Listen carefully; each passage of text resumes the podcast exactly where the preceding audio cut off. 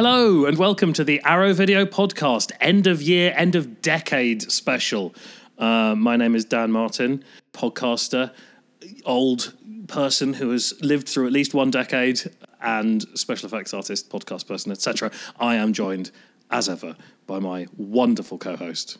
Sam Ashurst, and I'm a writer, I'm a director. I used to be uh, a member of the Access Media, but I have recovered from that cult. And I am here to bring you my top 10 films of 2019, along with my dear, dear friend, Dan Martin. Now, Dan, why don't you explain the rough structure of this episode? Because it is uh, very different to our normal episodes. Yes, well, so Sam and I have done uh, a couple of these before, and in the past we've always wrestled to work out who goes first. Um, but now that we're having to record separately, uh, Sam had the idea of flipping a coin, which I think is really good. Um, basically, we're going to list our favourite films uh, from the last year, all genres. We'll start with number 10, and we'll work our way up to the heady heights of number one. Um, it's obviously those. I'm sure a lot of people have done these lists now. That's you know Twitter and stuff. Uh, it's an absolute nightmare choosing just ten films, especially in a year that's been as strong as this year.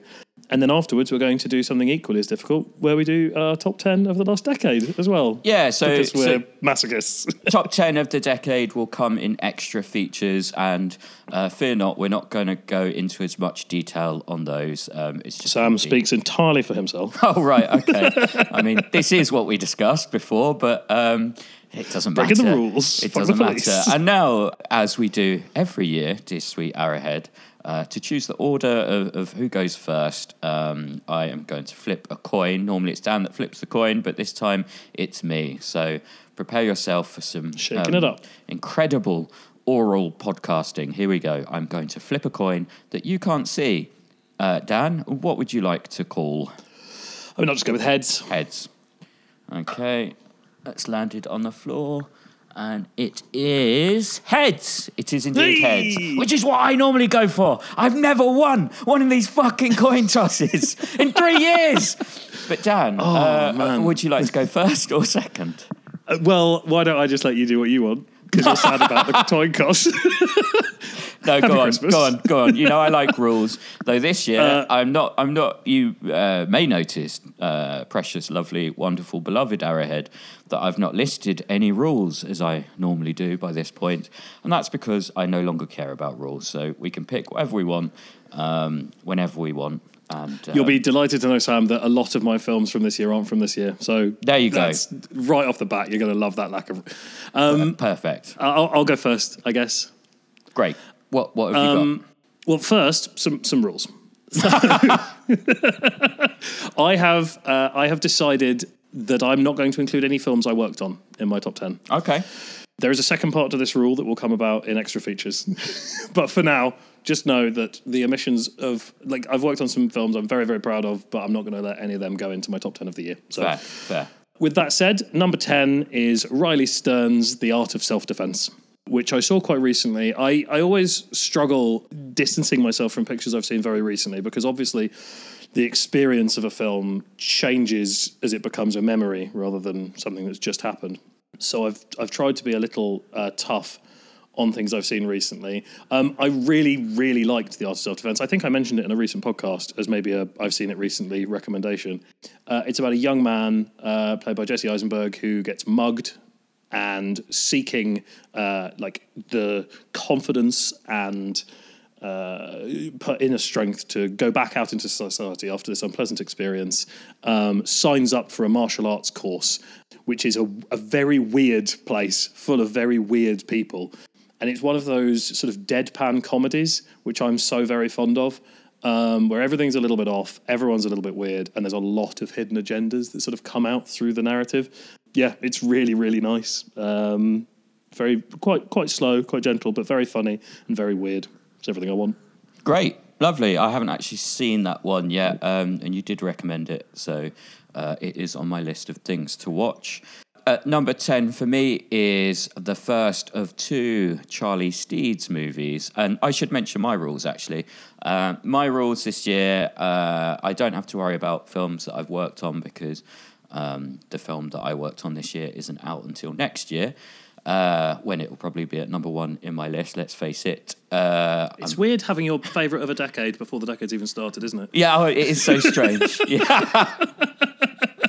Uh, yeah, but um, uh, my rule is uh, that basically I wanted to include as many uh, kind of UK indies as possible this year um, because I feel like uh, these lists are very personal things, and um, you know, uh, as the first time we did this, my list was incredibly personal because I think I managed to fit like 17 or 18 films into my top 10 the first time we did this. Um, Yeah. uh, and that was to try and sort of throw in some uh, slightly more obscure recommendations into the sort of more blockbustery stuff I was doing. Um, but I don't really care about blockbusters this year.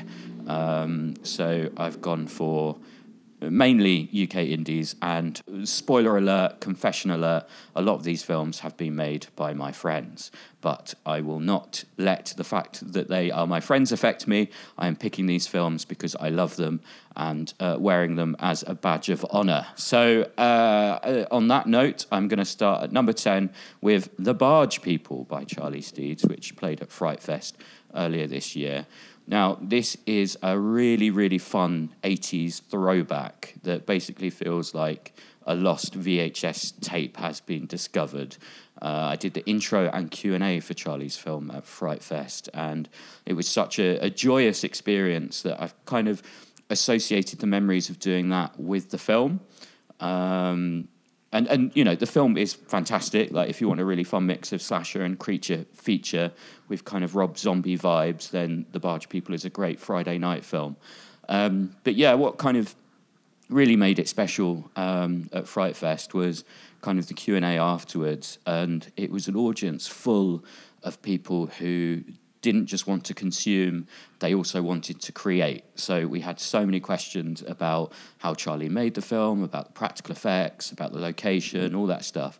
Um, and it felt like we had a whole audience of kind of budding future filmmakers, and that was really special. So uh, if you do want to make films um, on a very low budget, the budget uh, on the Barge People is ridiculously low, and you'll have heard Charlie talk about the making of it on our special live Arrow Video Fright Fest podcast extravaganza from earlier in the year. We had Charlie on that, and he gave us a lot of detail about how he made the Barge People. So uh, I won't go into that. But if you haven't seen it yet, I think it should be coming out early next year. Uh, I don't think it has a release date in the UK yet, um, but I think it's out in the States soon. But yeah, The Barge People at number 10 of my favourite films of 2019. Dan, what is next for you? Uh, next is probably so. It I don't think it was quite my favorite film at Fright Fest this year, but it's the but I yeah I really really enjoyed it. Uh, the uh, one of the films that pipped it at Fright Fest hasn't made it into my top ten, and it's just because of the way these things stick with you, you know. And that's kind of what I was talking about earlier with. Uh, like needing a bit of distance before you can really assess how you feel about a film long term. Because a film you love immediately can just, like just fade from memory, or a film you really didn't like can start to hold stuff as it like can mean more to you as it lingers in your mind or whatever. Yeah. So, not to you know be too highfalutin about it because it is ultimately a genre picture, but it is also a very personal picture to the director. It's Ant Timpson's Come to Daddy. And I do think that some of Ant's story about where the, the script came from uh, is is one of the things that endeared me to it. But um, it's a really good, again, like like weak people doing stupid things and bad people doing insane things kind of picture. It's about a guy who has uh, gone up to see his father um, for the first time in uh, like in, in his adult life, his estranged father. Uh, and while visiting his father out in the woods, his father is very weird to him when he gets there. And then his father drops dead, uh, and he ends up being told he has to spend the night uh, in the house with the father before the coroner's office can come and take the body away um, which is something that sort of happened to Ant. Um, it's got a fantastic turn by Michael Smiley in it, who's who's great always. Um, and it's yeah, it's it's slightly over the top, but in a very good way. It's quite extreme. Uh, and it's very, very funny with a, a decent amount of pathos and self examination in it as well. Uh, and it also has a biro in a bag of poo. So, you know, what else could you ask for? Exactly. Yeah. Grand. The next one on my list is another Charlie Steeds film. He made three films this year, so um, I've put two of them in my top 10. Uh, and An English Haunting is probably his best film yet. I won't go too much into it because um, I saw it at a kind of cast and crew and friends screening. Um, so it hasn't been on general release yet, but it will be on DVD in March. Um, I think it's going to go into a load of supermarkets and stuff, so um, it will be there for your viewing pleasure. But yeah, it's a really, really lovely ghost story, um, which kind of both subverts your expectations and rewards them. Um, it's kind of very elegantly made. Um, and yeah, some of the best shots uh, Charlie's ever done. And yeah, it's just beautifully creepy and fun. Uh, and as a special treat this year, we haven't done this before, but um, I kind of reached out to um, directors who were on my list. I didn't reach out to all of them. Um, for example, I haven't reached out to Quentin Tarantino. Spoiler alert: um, Once Upon a Time in Hollywood is on my list, but um, I did reach out to um, some of the UK directors, and Charlie was one of them. And I asked Charlie to name his favourite film of 2019, and here's what he had to say. Hi, this is Charlie Steeds, and my favourite film of the year is definitely The Lighthouse. I saw it at the Odeon Leicester Square as part of the London Film Festival, and there was just an incredible atmosphere there. And when it started, this black and white photography and the square aspect ratio just made the whole thing feel completely unique and kind of an unusual experience. And lots of people praise films for having great cinematography, but The Lighthouse is a film with actually incredible camera work. Uh, the shots are just mind blowing and most of all, the performances are incredible. Willem Dafoe should get all the awards for what he does in this film. It's pure insanity, and I love it. So yeah, uh, great pick there. Uh, I loved the Lighthouse, but I'm actually saving the Lighthouse for next year's list. Um, but yeah, it's a great pick. It's an incredible film, and it may come up again in someone else's picks later on. Uh, but Dan, what is next from you? Next for me is a German picture that I uh, just had a little festival run in the UK, so it has played UK cinemas, but it's got a general release early next year.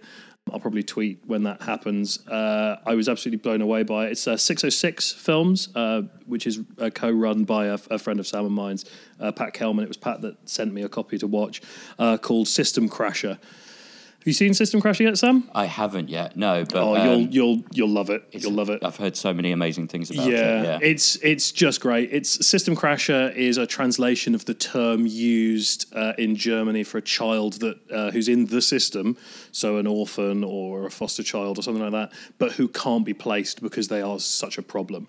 Um, so they are called a system crasher, and it's about a, a little girl with a, a, sort of something obviously terrible happened to her in the past, uh, which is only slightly examined in the film. It's mostly about her trying to find a place in society and the people trying to help her. She's got awful anger issues, um, and it's some of the tensest filmmaking and some of the most touching filmmaking I've seen this year. It's just exceptional. Um, so yeah, there you go. Watch that. It's also beautiful and it's got an incredible soundtrack. I think it's been winning awards for the soundtrack as well. It's really good. Um, yeah, System crashes out early next year. That, general, that's brilliant. That's brilliant. Yeah, I uh, actually share a kind of apartment with Pat uh, every year at Cannes, and so I was there while he was kind of negotiating this one, and I remember like his reaction to seeing it for the first time, and you know how eager he was to to sign it and how happy he was when he got it. Um, yeah, it really, really touched him. Um, it's a really special film, and yeah, you know, it, it's important to remember that the people in acquisition and distribution at, at this kind of level are as passionate about films as as the filmmakers and, and the fans like us and the people who listen to this podcast. Um, so it is kind of really important to support these kinds of you know small unusual films that maybe have a, a limited cinema run because you know they get squeezed out by the bigger films. did you see the article this week, Dan? Um, just to have a small conversation in between us, just listing loads of films. Did you see the article? I think it was on Variety. Um, I'm not sure though, but it basically revealed what a percentage Disney are getting from Rise of Skywalker at cinemas this time around. Do you know how much they're getting? Oh my god, it's fucking crazy. I don't know, but like I did see numbers about the amount the amount of subscribers they signed up to Disney Plus in the first month, Yeah, which looks like based on my calculations means they're going to be making about a quarter of a billion a month just on the subscriptions. And given that they own all of that content, there's no licensing fees. Yeah. so that's just fucking stupid. And and considering that the only thing on that streaming service is The Mandalorian, and uh, people are already saying that that's going a bit shit. Um, obviously, we don't watch Disney Plus because uh, we don't have access to it in this country. But um, No, is, is it not? I thought I've seen it pop up in the crossbar on the PlayStation uh, in um on. I, I think you One of can the you can you can you- probably sign up for it now, but it's not going to be Oh, okay. available here until I think March, just because of various licensing things. Um, But I don't. What the fuck? They own it. How is that a licensing issue? Um, like I, I- feel like with that, where they own it, it like releasing everywhere at once makes so much more sense. Like who we've all seen pictures of Baby Yoda now, like which is the big sell for the Mandalorian, as far as I can tell, and people are starting to like backlash against it. They would have, yeah. It just doesn't make any sense. But I mean, who I- fucking I- cares, I- right? They're making so much money. I think they. I think it's probably the case that they've licensed certain stuff out to UK territories um, and uh, are just waiting for those deals to run out. Probably. Uh, yeah, like other content, I guess. Exactly. Yeah. Um, that that's my best guess. But also they have um, they already have this. I think it's called Disney Life or something like that. They they have a streaming service here that Disney Plus I think is going to replace. So um. I'm not an expert in in in, in the the business practices of Disney, but. Would you like to know the percentage that they're taking from cinemas for showing The Rise of Skywalker? Oh, so this is a this is a this is the deal they have enforced upon cinemas to be allowed to show Rise of the Skywalker rather than because they have to share the rights with a third party correct. outside of the. Okay, yeah. I mean, it's probably something grotesque like ninety or something. It's well, you've gone high there, Dan. Um, it's Sorry. it's normally something. So Dan and I both used to work at cinemas. Used to work as ushers. I trained as a projectionist. I think that you did as well. Did you, Dan? No, no, no. Yeah. Well, I, I trained as a projectionist just before um, they they stopped needing projectionists. Uh, but you know, I, I used to hear about kind of uh, the weird deals that certain studios made even back then. And like 25 to 30% was kind of around about the figure. Um, Yeah. And that's kind of continued. Uh, Disney uh, are taking 65% um, from cinemas, and they're also insisting that in order to show Rise of Skywalker, you need to keep it in cinemas for four weeks at a minimum, um, which you know isn't too bad for the multiplexes, but for the smaller cinemas, the, the kind of more independent cinemas uh, spread out across the country, uh, that could be death. You know, you want to show it because people want to see it. You know, they're expecting to see it at their favorite local cinema, and you want to keep those people happy. But you've got to show it for four weeks. It's the only film you're showing, and you're losing. You know, sixty five percent. It's it's. Um, I mean, It's I kind of a suggest putting a. I suggest putting a fourteen-inch. 4.3 CRTV, CRT TV in a broom cupboard and, and moving it to that screen for weeks two, three, and four. and and yeah, exactly. And and this is the thing, like. oh yeah, you can have you can have seventy five percent of that one seat in that broom cupboard. so it's it, it's just important, I think, for for people to understand that you know a lot of people part of the reason mm, because it was a, a big debate this year, and Scorsese talked about you know Marvel movies being the death of cinema and all that, um, or not even being cinema, which is another conversation, but. These are the kind of sort of uh, equations that, that people who run cinemas have to take on board. So, the reason that films like Rise of Skywalker and Avengers Endgame or whatever it is run in every single screen and are so ubiquitous. and are so ubiquitous is because of this kind of these kind of restrictions that are being put on them. So um, you know, it's going to be interesting to see. I'm starting to see a little bit of uh, a backlash against this stuff. Um, Edgar Wright wrote a really great piece, and this was for Variety, um, about Rian Johnson's um, Knives Out. And he said that audiences at the moment, it seems to be the, the main choice is between um, what he calls green screen pantomimes, which I thought was quite a lovely turn of phrase, or what he calls uh, broccoli movies, which um, you know are good for you but can sometimes be a bit dull. and I Jen Jen calls them vegetable films. there you go. Interesting. Same same deal. Same Eat deal. your veg. Eat your Exactly. veg is good for you. Yeah. Exactly, and and he was sort of uh, expressing how Knives Out is more like these kind of thrillers that we used to get uh, in the seventies. Um, and I don't know if it's on your list, Knives Out. Um, if you haven't, I haven't seen it yet. I- No, I really want to. I, I feel like it will be um, be up your street. It's it's the kind of thing that you really like. But um, Yeah, everything about it sounds like it would be good for me. we have gone way off track here. I can't even remember how how we got onto this. But shall I move on to my next one? Uh, number nine, Number eight. number eight. Yes. So I had Barge People at 10, English Haunting Yes, at you're completely right. And now- I, I confused myself because System Crasher is actually my number seven. Ah. And then I, so I, I just got them out of order. Anyway, Yay. sorry. I'll pick that up.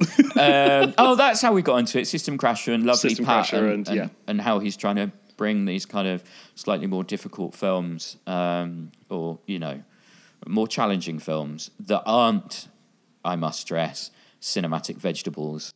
The passion that, that Pat had for System Crasher uh, suggests to me that it's not a eat your veg movie. Can you confirm that, Dan? no. Um, I would say that for a lot of people, System Crasher will definitely be an Eat Your Greens movie, but I- but I have a bit of a problem with that phrasing because there is an inbuilt assumption that they're not while they're good for you and worthy that they're not fun.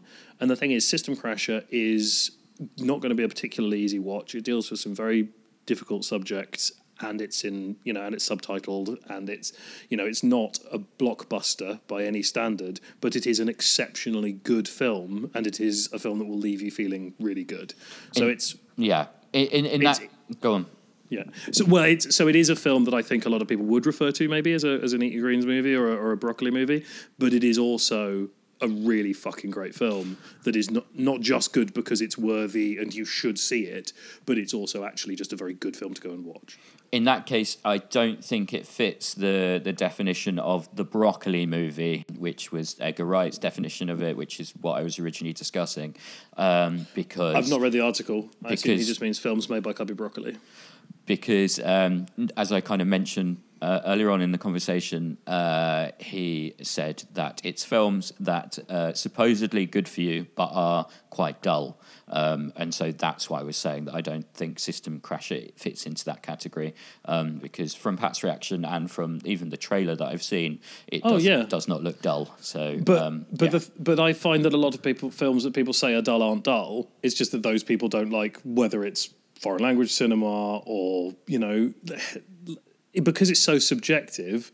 I think that the division is more between cerebral and non-cerebral, and you've got your your non-cerebral explosions and fun and blockbuster and sometimes green screen pantomime. And then on the other side of it, you've got the thinky films, which a lot of people consider boring because they don't want to think. They want to sit in front of a screen and turn their brain off. And there's nothing wrong with that. I like a lot of those films. But but I would say it's definitely more on the sort of the, the thinky end of the spectrum.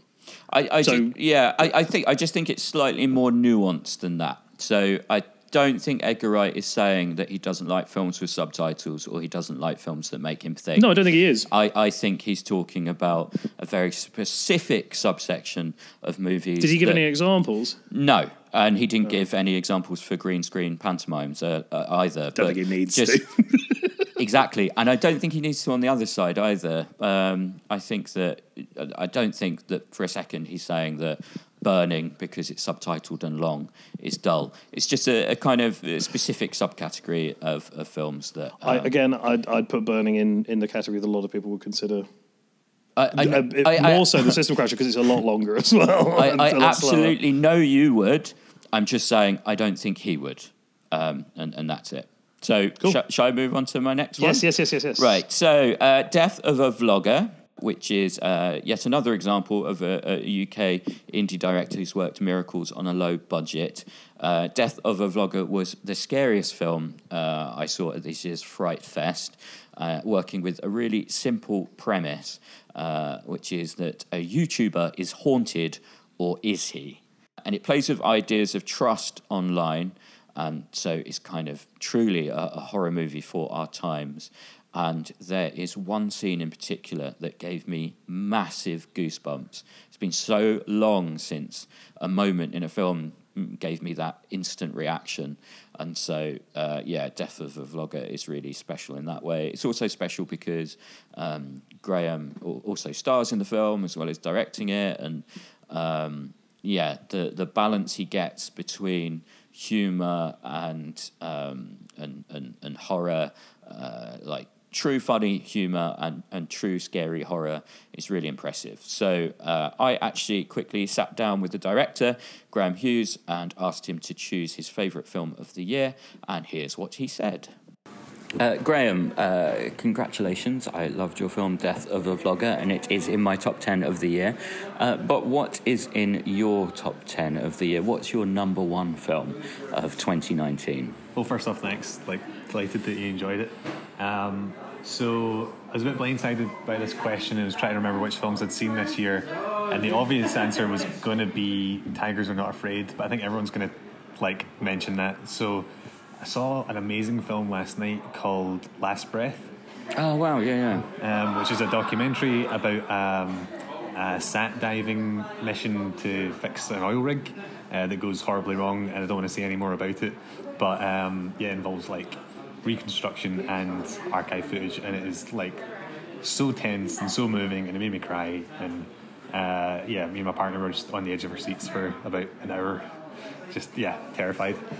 So there we go. Dan, what is next from you? So I got this one and System Crash the wrong wrong way round. Although to be completely honest, they're so tight, it doesn't really matter that they're reversed. Uh, this again is a picture I've already mentioned uh, on the podcast as a recommendation. I saw it at the Overlook Festival in uh, New Orleans earlier this year. Um, it's Andrew Patterson's The Vast of Night.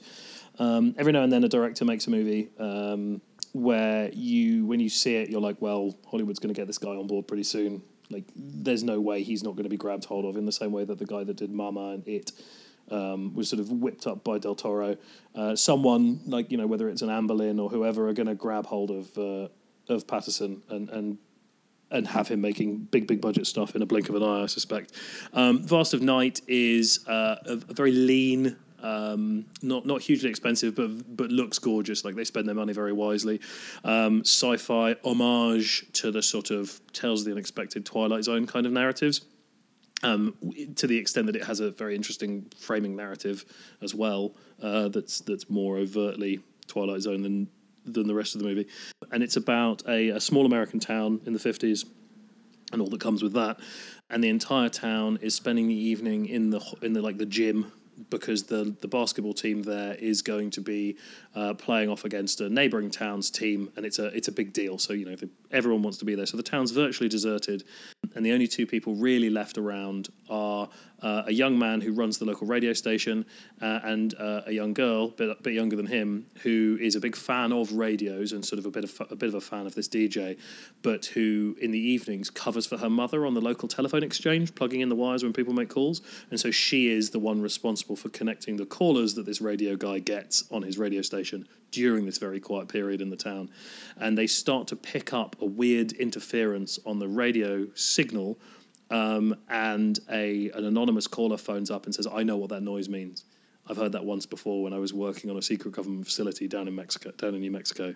And the rest of the movie is a sort of uh, a, a breakneck adventure with these two running around an otherwise abandoned town, occasionally interacting with people who've left the game for one reason or another, or going into the, the space where the game is happening. It's really, really beautifully realised. It's got a fantastic arc, and, and the ending's very satisfying. And, and oh, it's just a lovely, lovely picture. It's so, so good looking. And um, yeah, just really lovely. Fantastic. I will Not, check it out. Yeah, I don't. I, I haven't. I like. I, I thought it would be a shoe in for Fright Fest. Um, Paul said he wasn't able to get hold of it for it. Um, I don't know what's happening with it. I sus- again, I suspect it's it's been being snapped up. We just haven't heard about it yet. But I think we'll be able to see it next year. Cool. Excellent. Well, uh, I'll keep an eye out for it.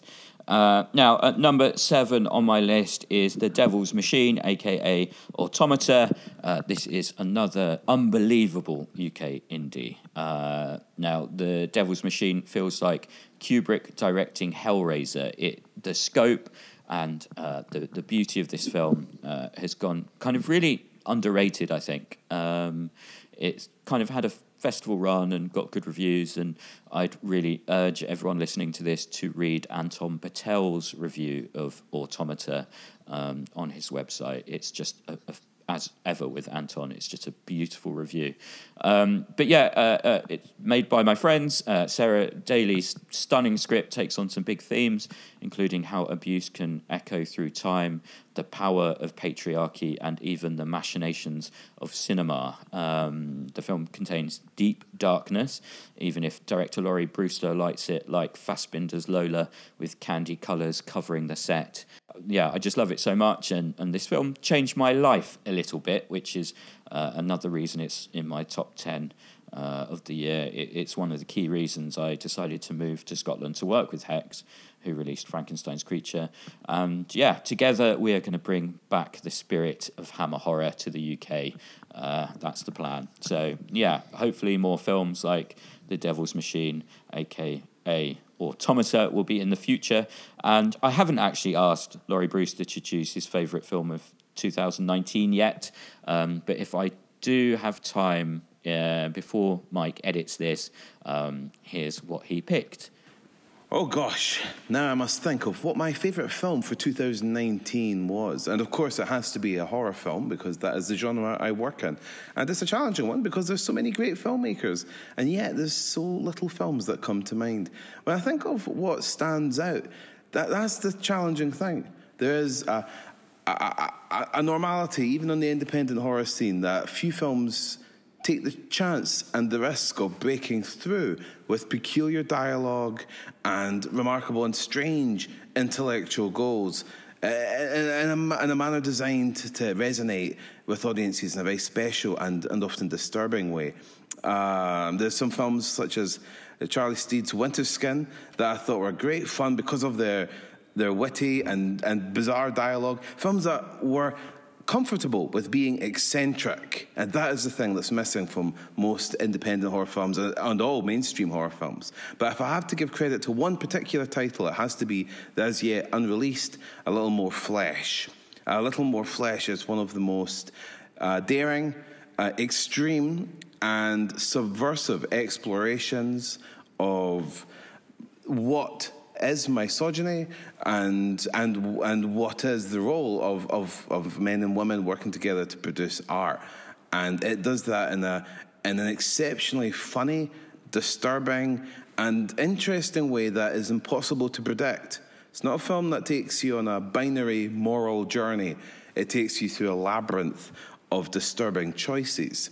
And that makes A Little More Flesh by Sam Ashurst, uh, a wonderful filmmaker my favourite for 2019.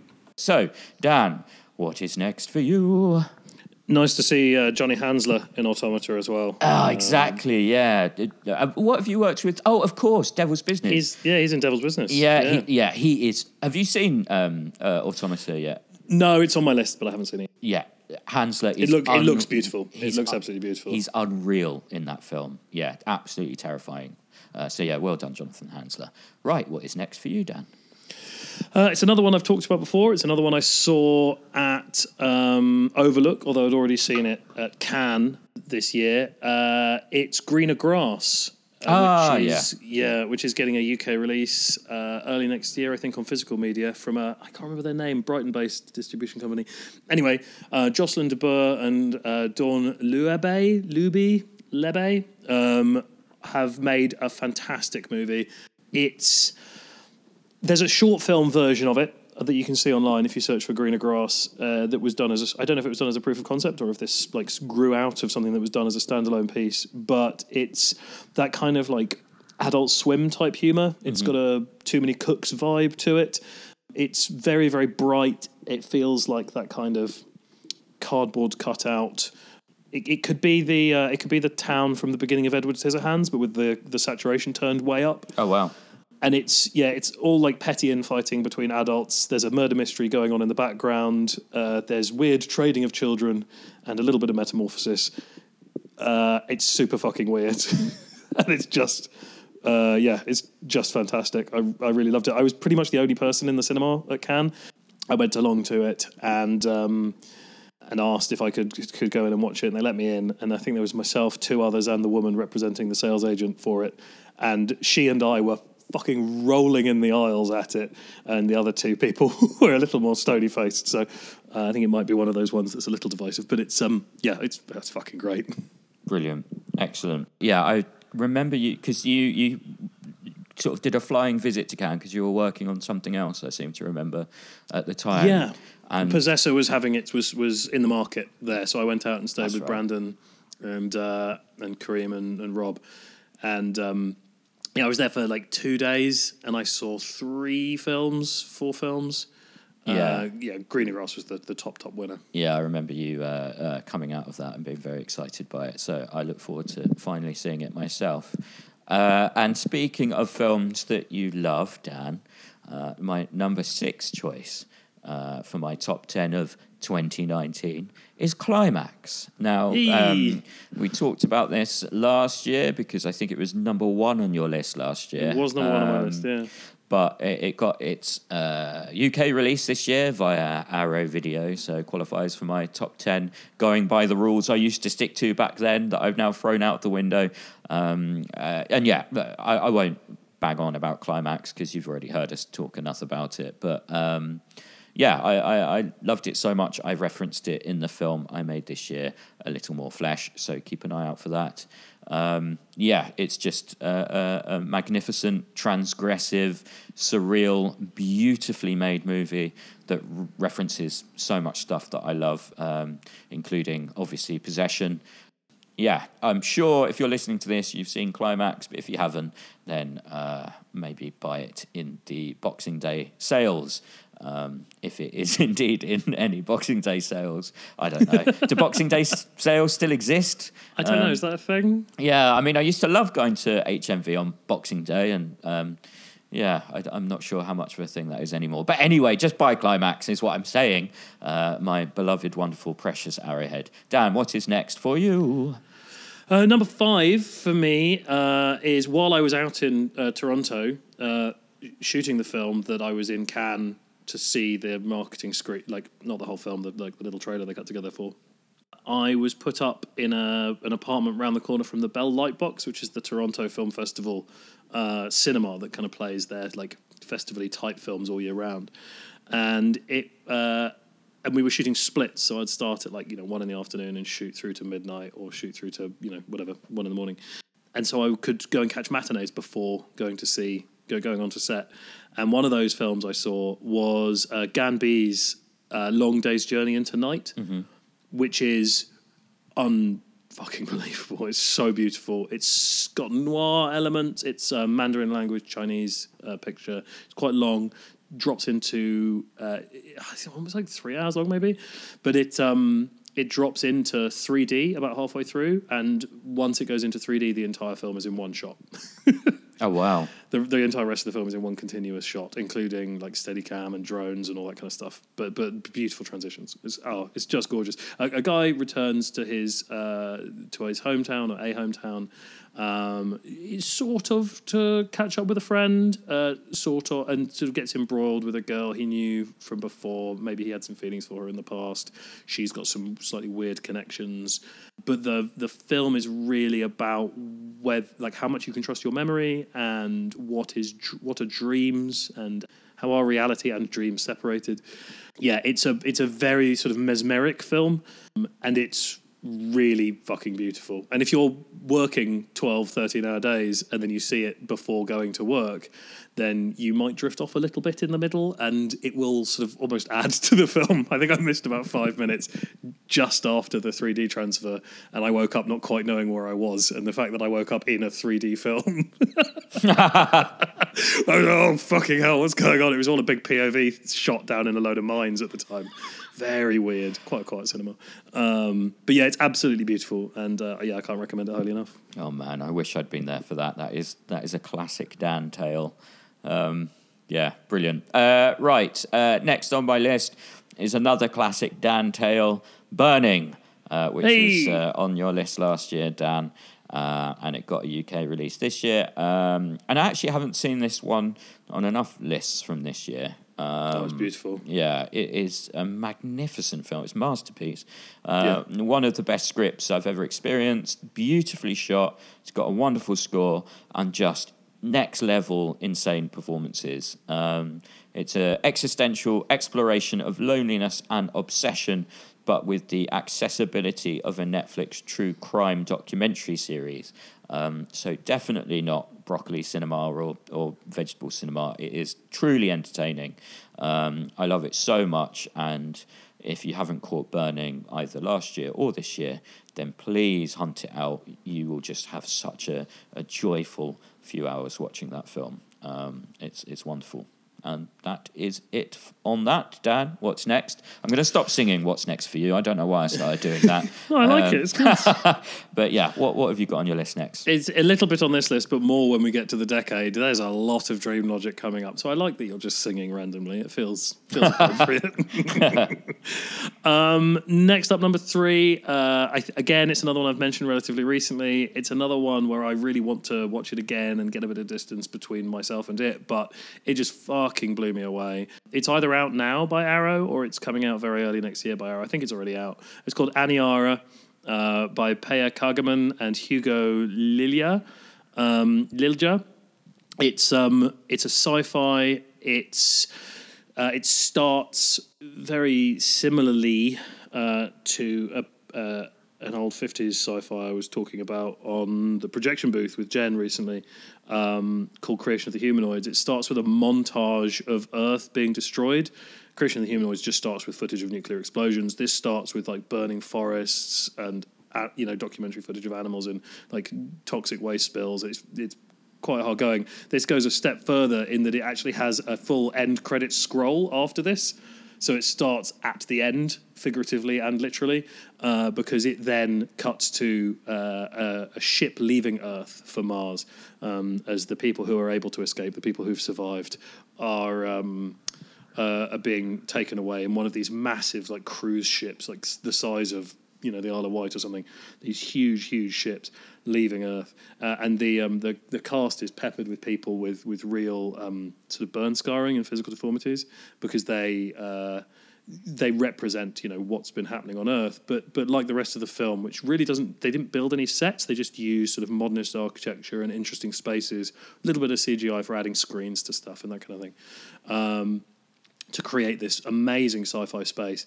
And uh, they hit a piece of debris when they're leaving Earth's atmosphere. They have to jettison all of their fuel to stop an explosion happening, which means they're now drifting. And uh, the captain comes out and says, "Don't worry, it was going to take us three weeks to get to Mars. Uh, we're just going to have to drift until we hit a celestial. We get into the orbit of a celestial body, and we can slingshot off and recorrect our course. So we'll be fine, but it might might take a month or two. So there'll be a little bit of rationing, but don't worry, everything's going to be fine." And then the rest of the movie plays out like a sort of interstellar Lord of the Flies. on this spaceship. And it, again, it deals with a lot of very heavy uh, themes. Um, it's got some really fucking horrific and astonishing moments in it. It's just a wonderful movie, and the ending was just took my breath away. It was, I think, in we've said this a lot. A lot. It's been a very, very strong year for film. I think in in a lot of other years, this would have been my top film of the year, um, but it's just been so good this year. So yeah, uh, Aniara is is fucking great. Pick that up from Arrow. Yeah, we probably should um, at some point mention like the also rans, the ones that didn't kind of make it Oh, into yeah, our top 100%. 10. Um, because one that didn't make it into mine was High Life. And um, yeah, there's definitely parallels there. And Dan, you should definitely watch High Life, honestly. I'll give it a go. I've heard I've heard people saying I'd love it, and I've heard people saying I'd hate it. So I'll be interested to see where I stand on it. Who told you that? Oh, let's not go into that because arrowheads don't know don't know your friends. Um, but yeah, no, uh, trust me. Um, if you like the the uh, Aniara, then then you'll you'll love High Life. I think. Uh, Have you seen Have you seen Aniara? I have. Yes. Yeah, I love it so much. Uh, and so uh, on to my next film. Uh, it is uh, my number four uh, of my favourite films of 2019, and it is The Irishman. Now, it's kind of a, a really kind of obvious pick uh, on on a, surface level. Um, loads of people have put The Irishman into their top ten of the year, and regular listeners will know how prejudiced I am against Netflix. Uh, however, they did allow um, Martin Scorsese to, to make his kind of passion project that he's been trying to make for years and years. So I have to respect them for that. And, uh, you know, I've had kind of a tough year. Um, I lost one of my parents earlier this year, and I haven't actually seen a film that resonated with the, some of the feelings I had during that traumatic time more than The Irishman. Um, I honestly believe that the final 40 minutes of this film is the most transcendent material Scorsese's ever put to screen um, in a very kind of specific way, like more so than Silence, even. Uh, and I, I'd say that it's kind of, I don't know, it kind of sums up a lot of different things that, that Scorsese's been exploring over his career, but kind of in a new way that comes from age, I think. Um, like if you watch this back to back with Goodfellas, they're almost the same film. Um, there's really interesting crossovers. Um, you know, the opening tracking shot of The Irishman kind of parallels with a couple of tracking shots in Goodfellas, um, but where, say, Henry Hill walks through a bar and, and it's a tracking shot showing how many people he knows. Um, in The Irishman, the tracking shot is kind of looking for people that it recognizes and finding no one because there's no one left. Um, and so, God, I'm getting choked up just talking about it now. Uh, fuck. Yeah. Uh, it really, really hit me, especially the last 40 minutes. Um, and yeah, if you can sit down and watch it in one sitting, uh, you'll get so much more from it than watching it kind of broken up into pieces. Again, I'm sure if you're listening to this, you definitely saw The Irishman uh, almost as soon as it landed on Netflix. But I felt like I had to include it in my top 10 because it had such an impact on me and uh, because, you know, of that unique perspective I have on it. So I will stop talking now. And Dan, what is your next pick, please? I want to talk about The Irishman a bit more. Um, I think what's really interesting about it compared to Goodfellas is that Goodfellas was made at someone who's kind of like coming up in their life. And uh, The Irishman is someone looking back on the choices they made and what it may have cost them along the way. Yeah. And it's a it's a sort of a treatise on on age, sacrifice, and priorities, things that seemed important at the time versus what seems important later. And I think that that's why it's more emotionally charged than some of his other films. Because I think people going into The Irishman wanting it to be Goodfellas from the like fun, rompy, violent end might be disappointed. But I think that as a as a as a piece of uh, sort of like human art, it's probably got a lot more to offer than Goodfellas. Totally. Um, and, and what's really interesting is that, um, yeah, you've kind of defined something for me in saying that. Uh, Like with Netflix, with their kind of original movie stuff, um, a lot of kind of uh, blockbusters and you know corporate cinema movies feel like they've been made by committees, um, whereas kind of the Netflix originals, where they're working with auteurs or, or whatever you want to call them, you know, people who have a, a body of work and, and, and a reputation and stuff, they're kind of giving them money to make more personal movies. I feel like The Irishman is super personal to Scorsese. I think, you know, he, he's riffing on exactly as you say. Goodfellas is also about almost a director coming up. Like Goodfellas was a massive Yeah. turning point for Scorsese. Obviously, you know he had the reputation based on, on Raging Bull, and, and uh, you know After Hours was a bit of a flop, and King of Comedy was wasn't um, a, a big hit at the time. Um, but Goodfellas was kind of a, a massive breakout for him, and I feel like he's used this opportunity of of being allowed to have a more personal voice that you would normally attribute to as I keep banging on about, indie filmmakers um, who kind of work with the low budgets that allow them to really express themselves.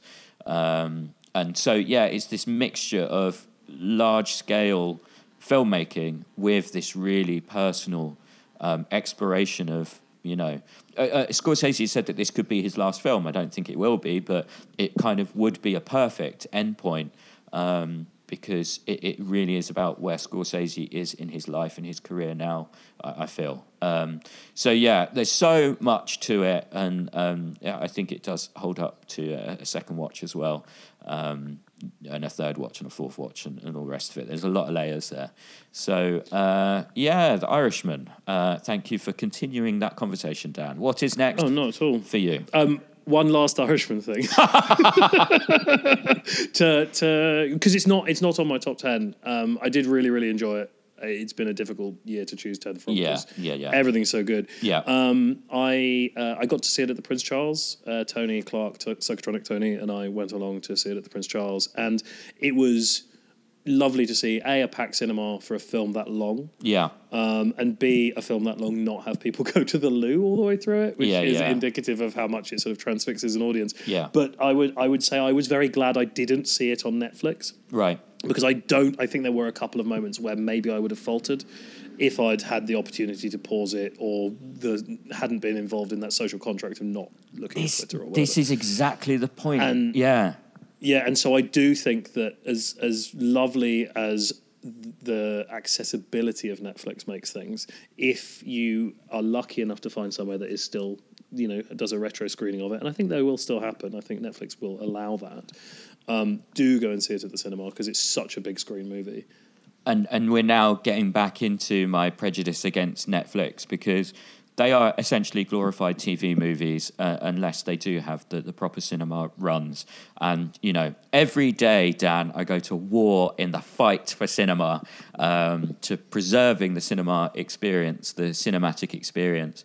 And I do think that Netflix is the enemy most of the time, but it's hard to hate them totally when when they are going to get films like this made and you know I haven't watched Marriage Story yet but I've heard great things about that and again that sounds like another uh, very personal film so And Six Under, yeah Six Underground yeah yeah Underground. I mean th- we are really seeing Michael Bay's heart and soul in that movie I haven't watched it yet that's it. This is the movie I always wanted to make. yeah well Look, fucking there, phrase. this is the point. Like for every marriage story, or um, you know, The Irishman, or or like for every uncut gems that, that Netflix supports, they are going to keep churning out stuff like Six Underground and and Bright and all that. So I think they're still finding their way, and I just truly hope that um, they fall on the side of uh, being a place, a home for, for great directors who, who want to tell stories that don't have a home in the, the mainstream, uh, rather than deciding, hey, we're just going to make TV movie blockbusters, and you know Netflix is going to be the same as as multiplexes, which are filled with um, blockbusters. So yeah, let's see where they fall. But uh, I would like to support things like The Irishman. So so there we go. Dan, enough. What's next from you?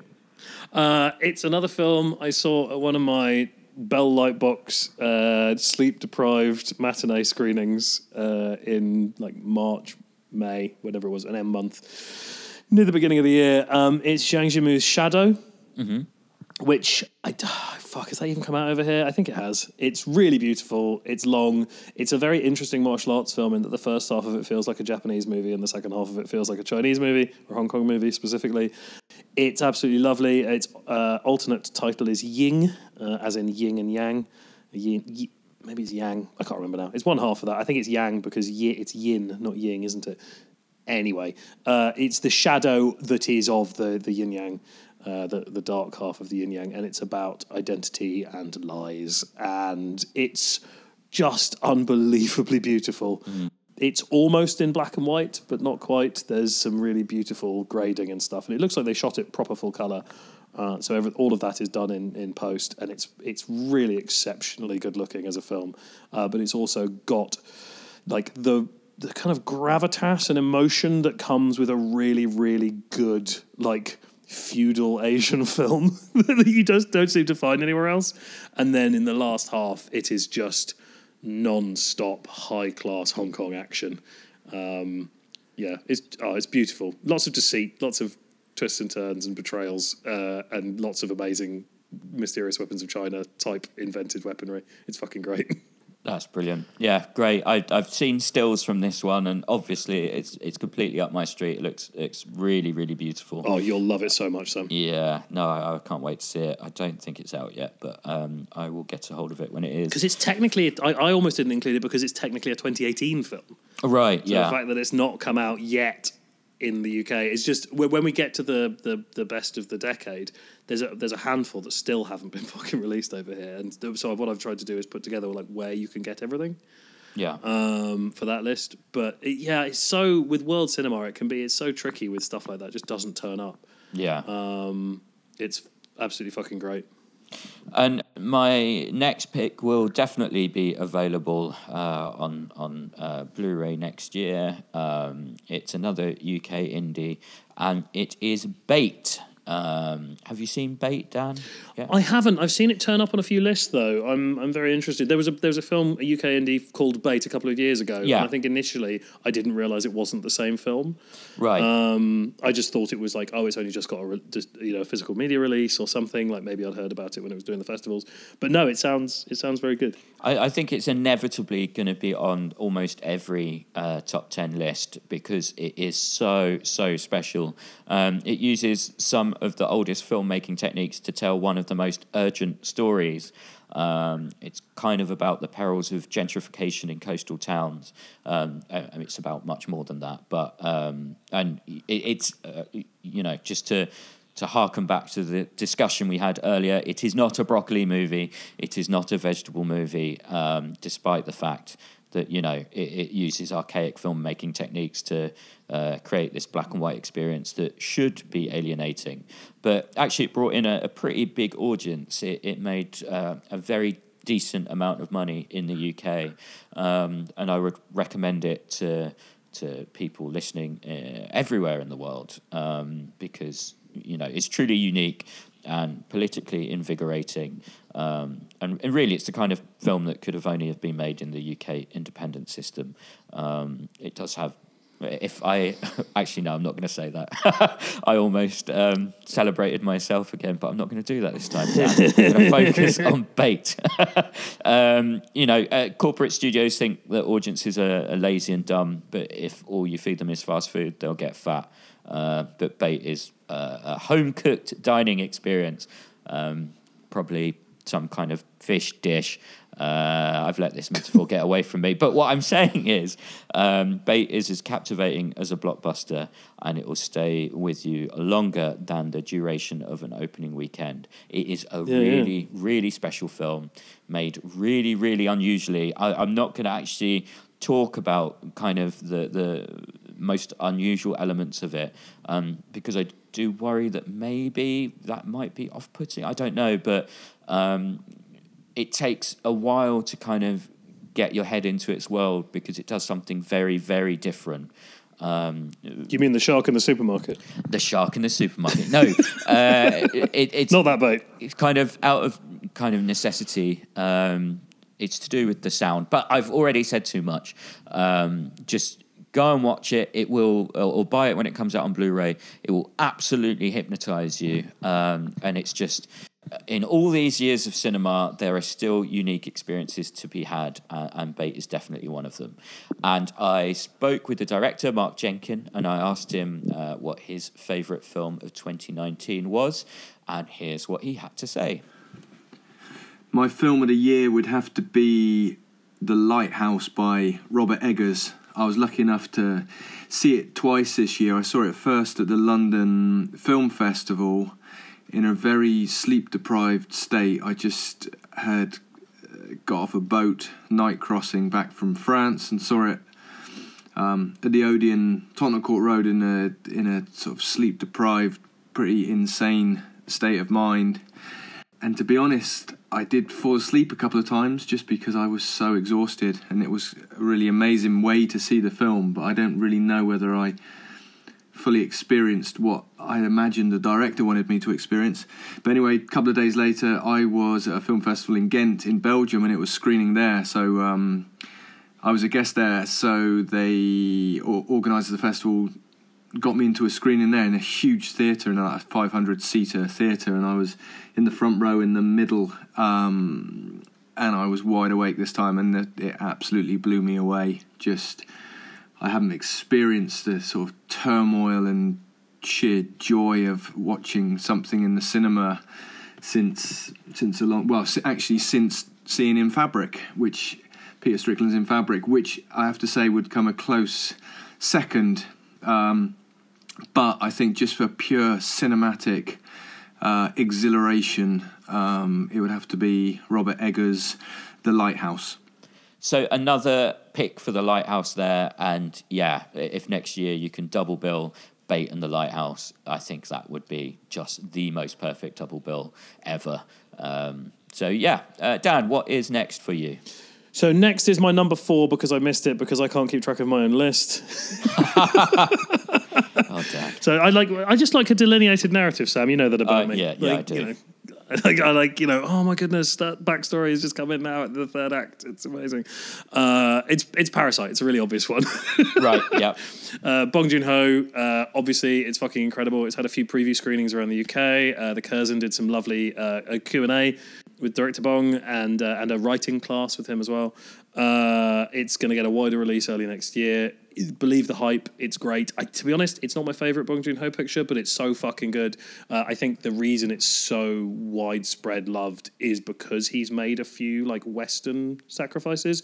He's he's made it a bit more accessible, Right. Which is is the thing that nudges it down the list of his stuff for me. But I think that that will make it much more widely uh, enjoyed. So even if you are maybe slightly uh, put off by or intimidated by Asian cinema, um, it's a it's a good entry point to the sort of the, the the mad end of their genre stuff without being problematically mad. I don't want to say anything about the story. Uh, I tried to not even look at the poster too much before I saw it. Uh, it's yeah, it's just fucking great. It's really good. Brilliant. Yeah. Uh, I I haven't seen it yet, so um, I, I know that will be on my list next year because it's actually yeah, it's getting the UK release next year, isn't it? Uh, so I will be able to include it. Hooray! Well, it's not. It's had it's had non-festival screenings here. Uh, Curzon's shown three. Yeah, they did, like- general release screenings. they did kind of special screenings um, and they did like surprise screenings as well but its official release date is is next year so um, don't think that you've missed it dear sweet arrowhead it's still Oh no, no, it's out. definitely going to be there on the big screen, and it is a very beautiful film, so it's very much worth seeing on the big screen if you can as well. great so number two for me is once upon a time in hollywood um, and I think, I mean, this almost guarantees that me and Dan aren't going to have any crossovers because I know that this won't be on his list. Um, I think you liked it, but you didn't really connect to it massively. There's elements to it you liked. Is that fair to say? Yeah, I, I had a I had a lovely time watching it. Yeah. It's yeah, it's it's it's it's very. He's a very adept filmmaker. His actors are fantastic. His dialogue is fucking great. Obviously, it just wasn't quite top ten for me. Yeah. Um, well, it was number two for me. Um, I think it's up there with Jackie Brown in terms of being like Tarantino's most mature work. Uh, I'd kind of be hard pressed to pick between the two of them, but uh, this was a, a really reflective year for American auteurs. Sorry to use that word, Dan. Um, but yeah, Tarantino and Scorsese both made films that would work as the end point of their careers. Um, which is really interesting. Like it's it's nostalgic, it's poignant, it's deeply moving for me anyway. Um, like I, I was in heaven watching this film on the big screen. Like I, I could have lived in this world for another, you know, three, four, five, six hours. Like I could have just sat watching Brad Pitt drive around this this world that Tarantino created completely practically. Um, you know, for a whole day. Uh, that's how happy I was watching this film. And it also gave me my most cathartic experience in the cinema this year, thanks to the truly perfect ending, uh, which was divisive, but um, uh, Yeah, let's have an off-mic conversation about yeah, yeah. that. For, for me, for me, it was perfect. Um, Tarantino means a lot to me. His influence kind of directly led to me making my own movies. You know, when I was younger, Tarantino was kind of the first screenwriter, director, superstar that um, I, I was aware of, um, and and yeah, you know, I, I bought his scripts. I got the Reservoir Dogs, um, Mr. Blonde box set on VHS for Christmas one year, um, and yeah, I think there are a lot of filmmakers and also a lot of podcasters who got into kind of deep level exploitation cinema because Tarantino led the way, um, and he's still the only auteur who's who's creating exploitation movies with that blockbuster appeal. Um, so yeah, he has found a way to work within the studio system, and he will be massively missed by me and others when he retires on his tenth movie. I'm still not sure who the next Tarantino will be. Yeah, Dan, who is the next Tarantino? No, let's talk about Once Upon a Time in Hollywood. You throw over to me hard, and I just dodge it, and we're going to keep on talking about this. Um, yeah, I, I don't really remember what I was going to say. Oh yeah, no, I wanted to, to talk about the just the the like the part Tarantino played in early cineast life because we're the same age. Um, Yeah. I remember when there was all that furore about Reservoir Dogs not getting a proper cinema release, like you know when people were refusing it one. Yeah, yeah. and uh, and the Harbour Lights in Southampton, which was my sort of nearest art house cinema, had Yeah. special dispensation screenings occasionally, um, all the way into the run up to it getting that that mainstream release. So I, I got to see it like a little early compared to most UK people, like you know, compared to most people, most UK people I knew, who you know, other teenagers, and it definitely you know made a massive impact on me. It Yeah. really it really blew me away. He's uh, you know, while I I loved cinema before that, I that was Yeah. like you. I think it's probably one of the one of the times I sort of like that a director's name really sort of stuck um, early on. Exactly. Yeah. It, it, yeah. That's exactly. And so he's it, been yeah. there throughout our our film watching life, and you know, and then going into our film making lives as well. So you know, I certainly don't doubt his importance. Yeah, and and yeah, it's exactly that, Dan. Like you know, obviously we both grew up watching movies probably before we can even remember watching them. Um, it's certainly that for me. Um, you know, like my parents talked about taking me to see films that I don't really remember, um, but. You know, like my first cinematic memory is probably seeing Return of the Jedi on, the big screen when I was like five, um, and being pissed off because I'd gone to the loo when uh, the AT-ATs were on screen, apparently, and my sister made, made fun of me as a result because I loved AT-ATs. I, I just, um, yeah, uh, it's built into Once Upon a Time in Hollywood, and, and and my love of that movie is that sense that, you know, fuck, Tarantino's career is coming to an end, and we are going into the end of something cinematically. The industry is changing. Um, I'm not sure if we would get a, a Reservoir Dogs in the same way. Um, No, people are much better at checking intellectual property these days. right, let's get into this. Right, I knew I Yeah. knew you couldn't hold out um, before criticizing that, but obviously Tarantino. You know, homages stuff and riffs on stuff and all of that. You know, it's it's one of the biggest talking points uh, about him. But I really do feel that he, um, it's kind of part of the whole recommendation thing that he does. Like, he's kind of leading you by the hand to these films, both by how much he talks about them, but also how much. Um, he references, and so you know the the the, the dance scene in Pulp Fiction, um, which you know is from eight and a half or whatever. Um, I I think it's the joy of sharing this stuff, as opposed to oh I'm going to rip this off and no one's going to know.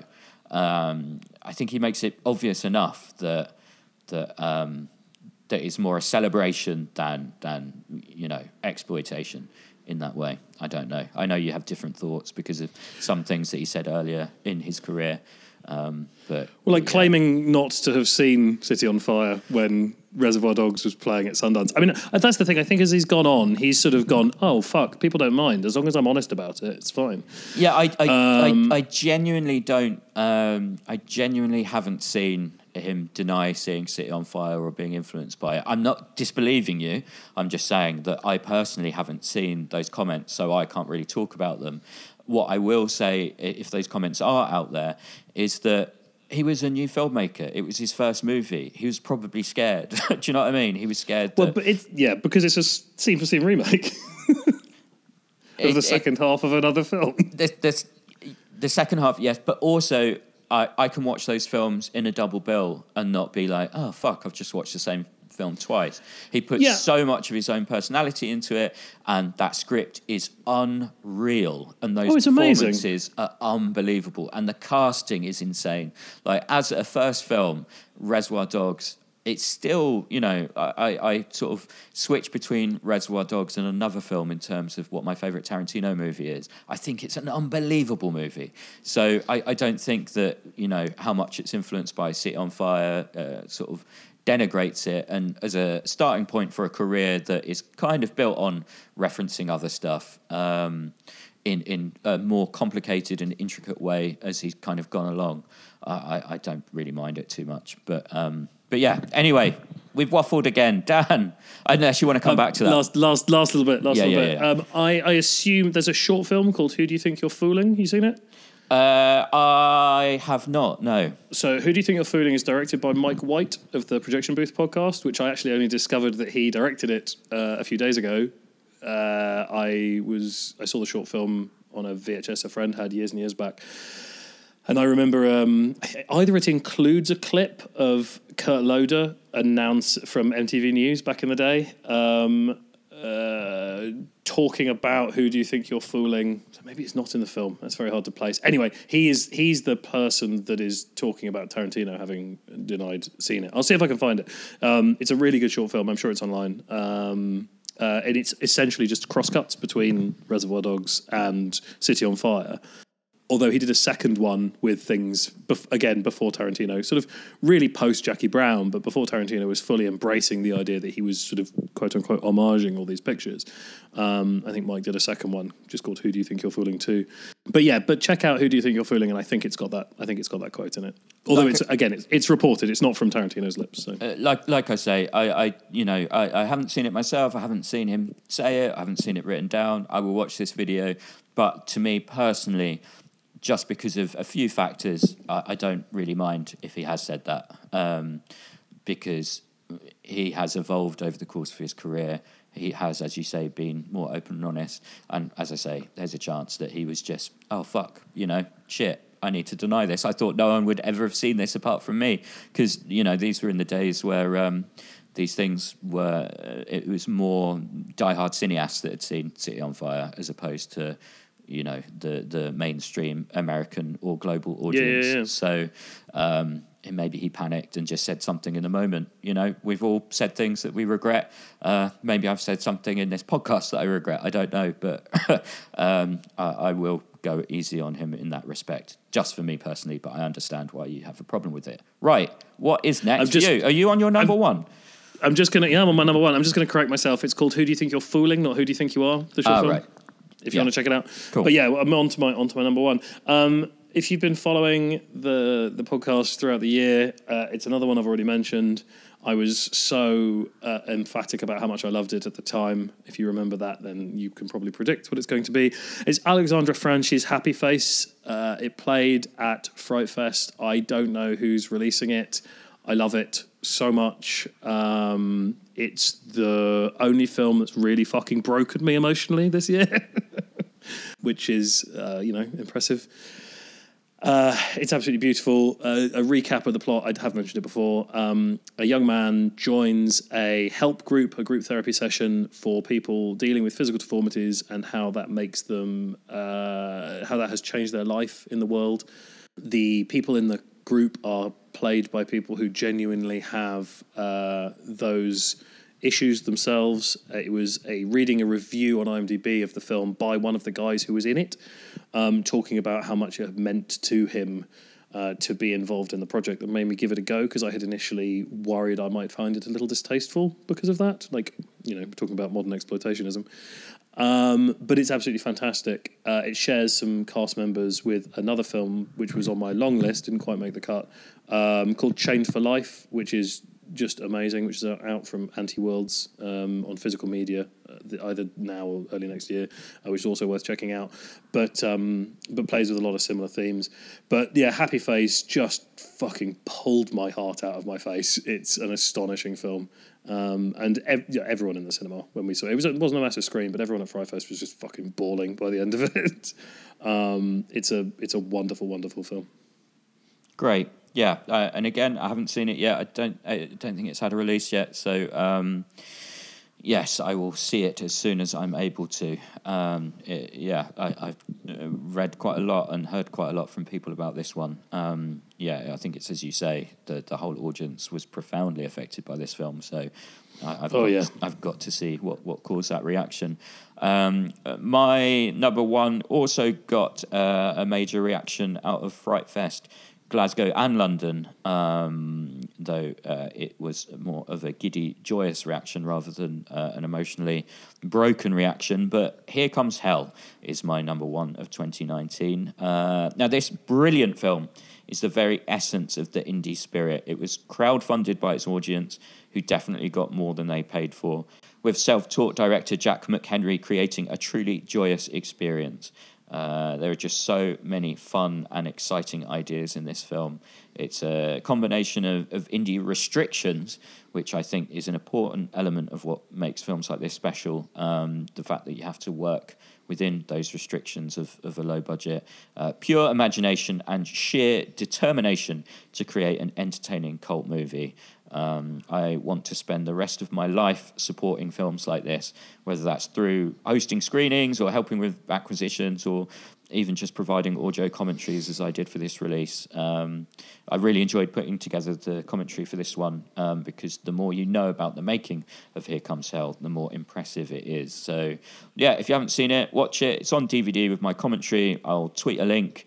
Uh, and if you've made a film like it, please get in touch with me so I can watch it and do whatever I can to help you in my role at Hex. Um, yeah, uh, I I just want to support films like this because um, films like this make me very happy. Hello, my name is Jack McHenry, and I'm the director of Here Comes Hell. I've picked three films of this year that are my three favourite movies. They are Once Upon a Time in Hollywood, Crawl, and The Irishman.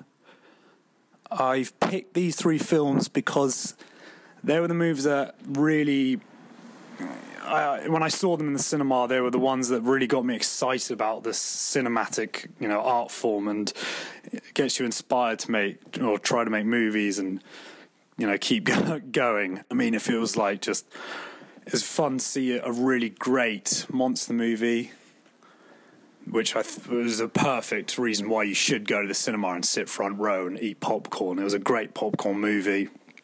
That was so much fun to see. Uh, or see this epic saga directed by one of the best directors of our time with some of the most amazing performances of the year. You know, the Irishman, obviously, and then the, the the the kind of mad genius of Quentin Tarantino's Once Upon a Time in Hollywood. All these movies felt as if they had a personal voice and they weren't directed by a committee, which is so rare now when there's so many kind of you know like spin-off remakes and all that kind of crap. These movies felt like they were made by people who love cinema for cinema goers, and I think that's a really important thing. We should, you know, cherish that. Uh, quick side note, though, uh, I am really looking forward to seeing uh, Robert Eggers' The Lighthouse because it, ha- it hasn't come out in England yet. It's been doing festivals and I haven't seen it yet. So that's the movie I'm most looking forward to uh, next year. Uh, thank you, and uh, have a happy new year.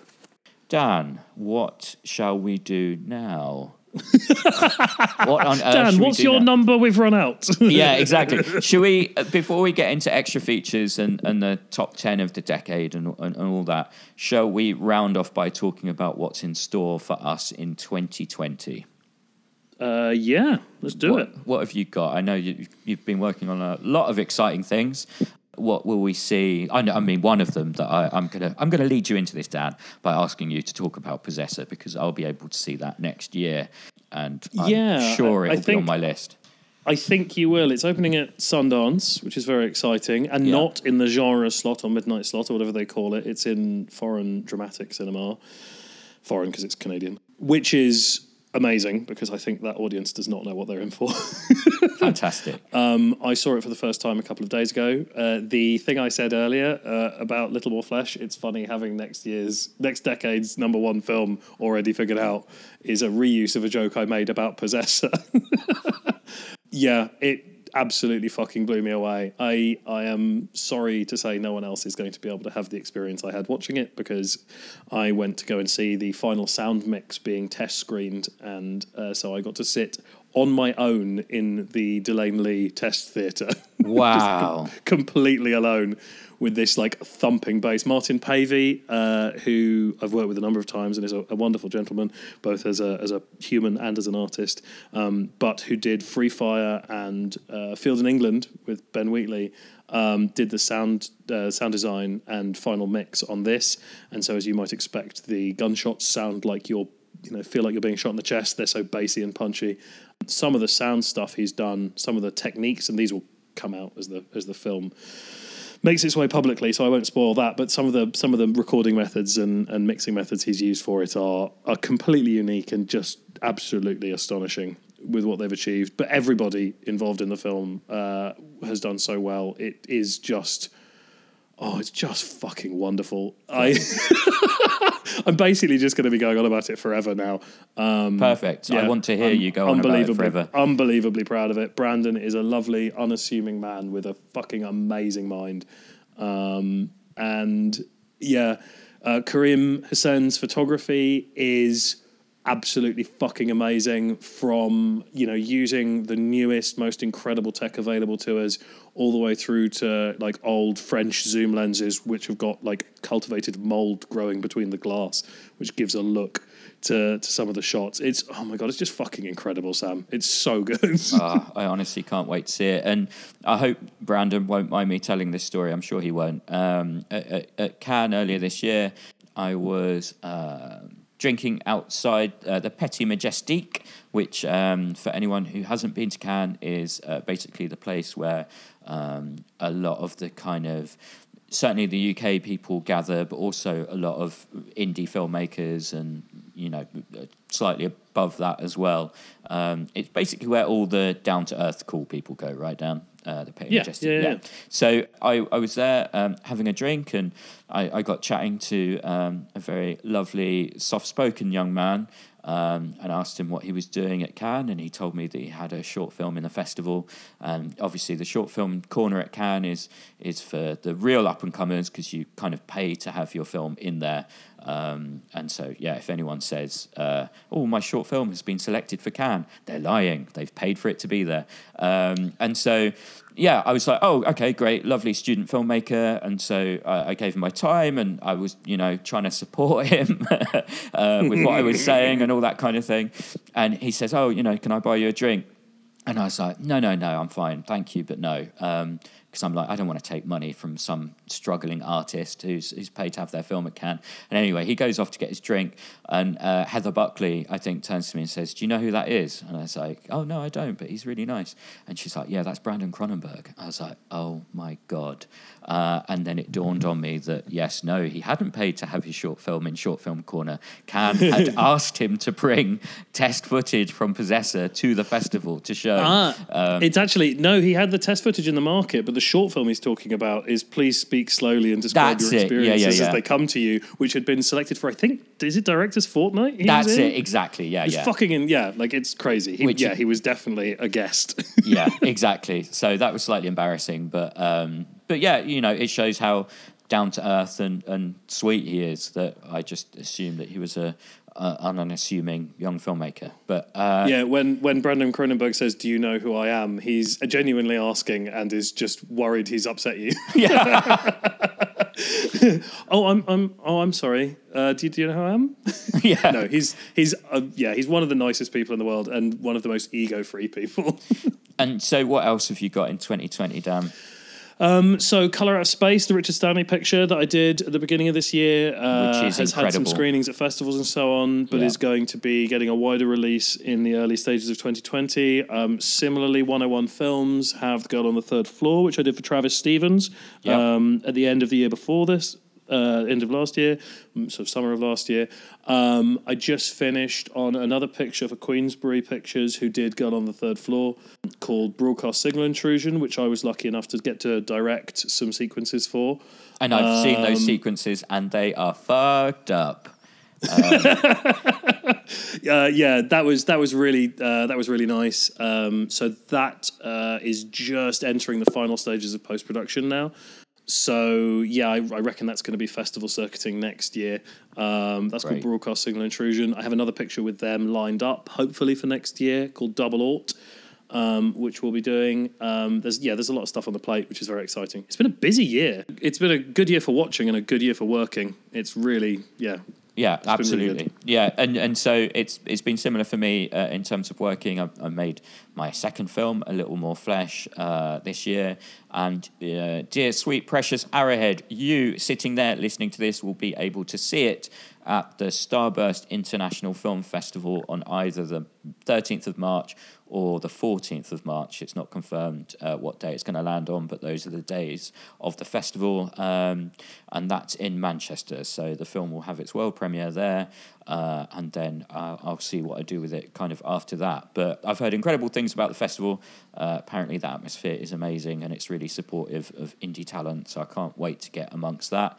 Um, and then I'll also be shooting my third film in the new year, uh, which is called The Church of Wild Animals. Um, I'm sure I'll be talking about that one uh, on the podcast next year.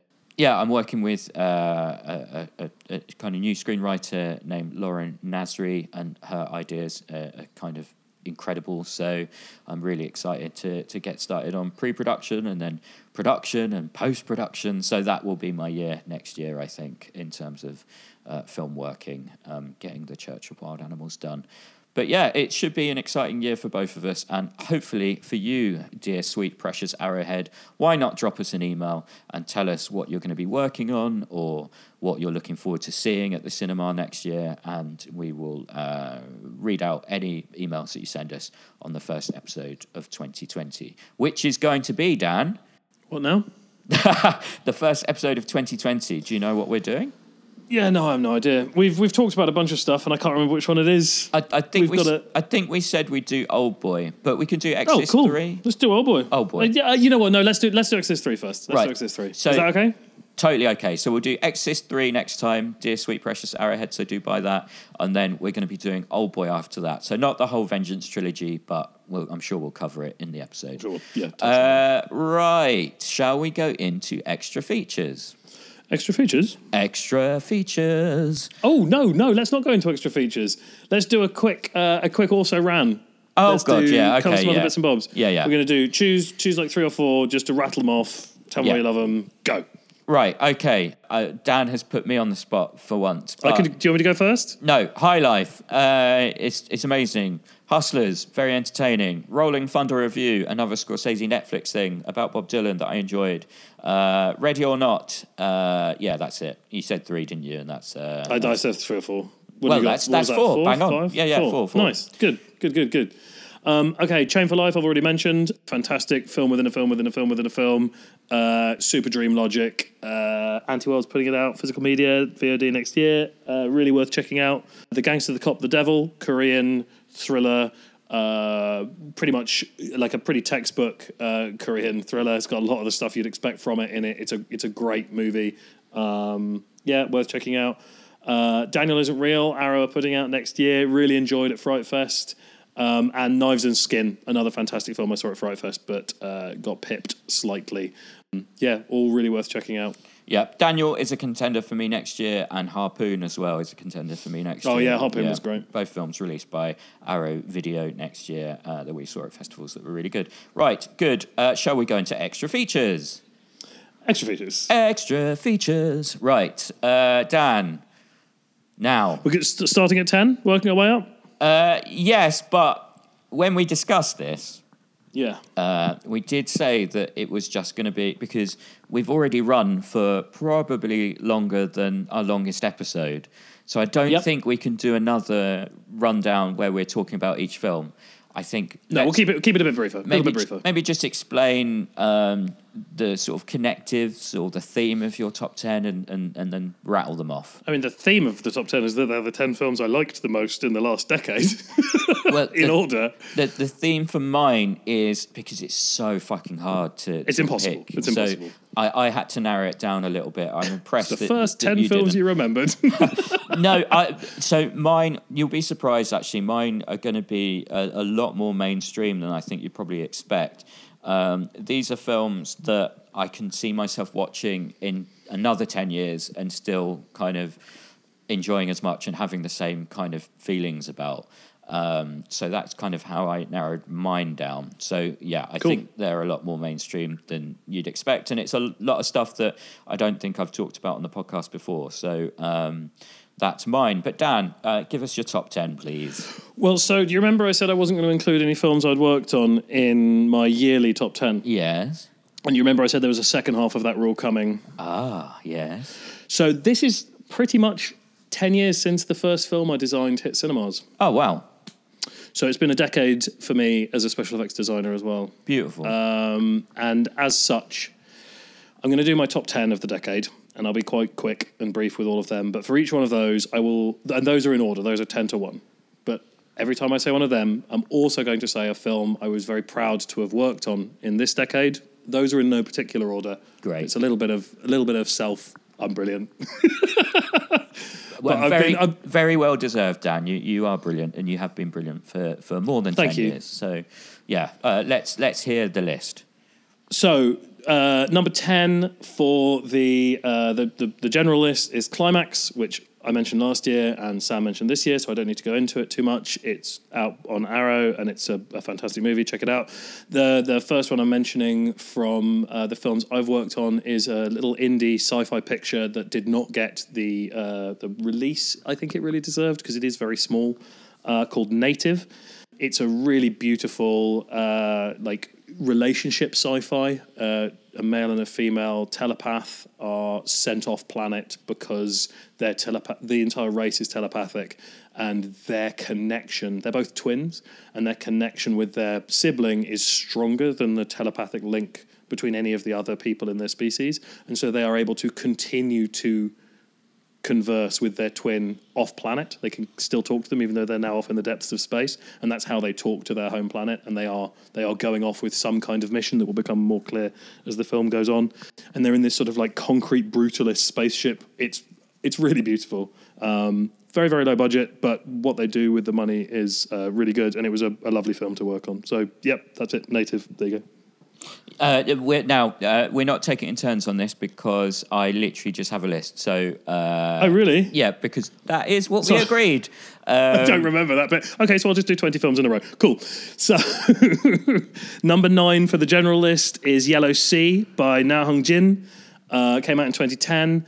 Uh, you can get it on Blu-ray in England and America, uh, and I think some uh, some European countries as well. France, Italy have copies. I don't know what the subtitle situation is with them.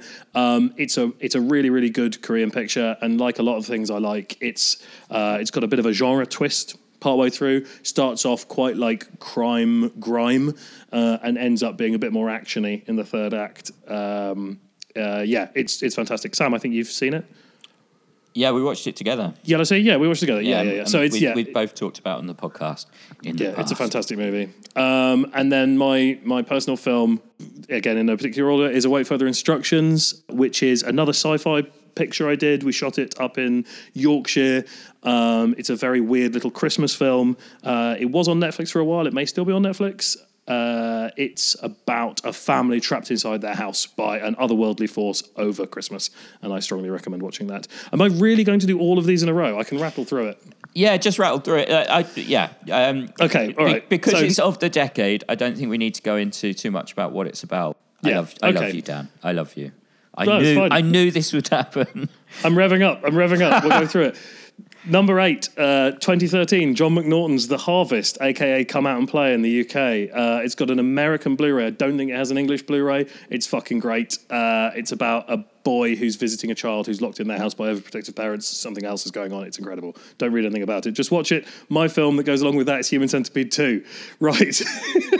Uh, This- number I love this now. I love this. you saying it as fast as you can is my new favourite thing. So yeah, Num- Number seven from the decade is Jung Byung Gil's Confession of Murder, directed by the same person that did The Villainess, which is on Arrow.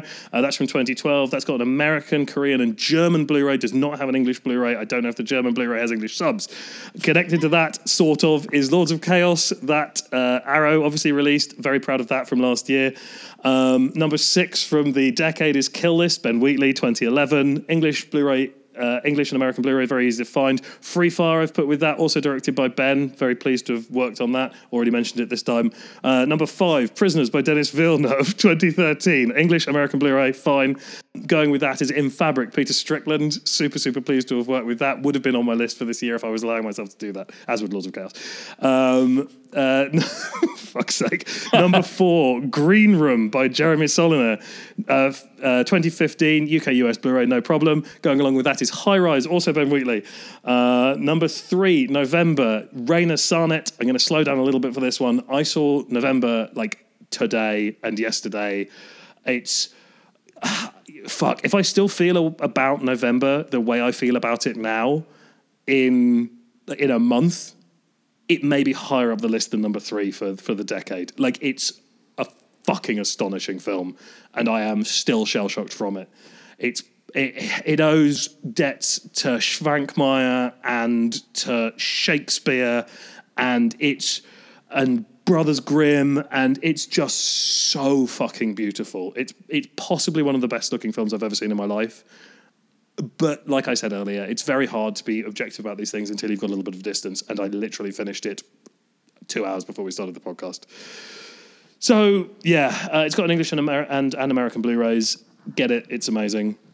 Uh, with that uh, is Fields in England. Uh, Draft House released it in the States. Film 4, I think, or Studio Canal released it in the UK, so you can get hold of that. Uh, ben Wheatley's Black and White, British Civil War, uh, psychedelia movie. Um, very proud of that. Uh, number two for the decade is Borderlands by Elliot Goldner. It's the only film I worked on that's in my decade top 10. I am astonished how much I still love it. I've seen it so many times now. The last time I watched it, I got to show it to Travis Stevens in the States where, when we were working on Girl on the Third Floor with a couple of other crew members, and it was really lovely to be able to show it to them. It's still one of those films that you can share with people uh, and, and experience their reactions to it. Uh, anyone out there who's seen it, and I know there's a few of you, um, you'll know what I mean about that ending. It's just beautiful uh, air kiss there for you, uh, audio people. And um, uh, yeah, I'm just fucking unbelievably proud of that film. It's so good. Um, uh, but then next to that is Journeyman, uh, Paddy Considine's picture, which is out in the UK from Studio Canal. I don't know if it's got an American release. I assume it does, but I don't know. It didn't get the cinema numbers everyone thought it would, which is a real shame because it's fucking great. It's about a mo- uh, boxer who suffers uh, a brain a blood clot in the brain and has to sort of bring himself back to humanity after the operation that robs him with a lot of a lot of speech and motor functions and that kind of stuff. It's quite a, quite a dry drama, but it's really really good. Number one of the year is Ryoo Seung-wan's Berlin File from 2013. It's got uh, Korean, Japanese, Italian, French, and Australian Blu rays, but that's it. I've got the Korean Blu ray. It's fucking gorgeous. Uh, I immediately bought another Korean Blu ray and had it sent over to my father in law in the States because he's super into spy films. It's basically like 60% John le Carré, 35% uh, Bourne Identity, and 5% Bond. It's, yeah, Ted Geoghegan, who did We Are Still Here, wrote the English dialogue for it which I found out later, which is interesting. But um, it's yeah, it's a super twisty, super complex, quite deep and a little impenetrable at times spy thriller, but with these moments in the way that Korea just doesn't fucking allow itself to stick to a single genre.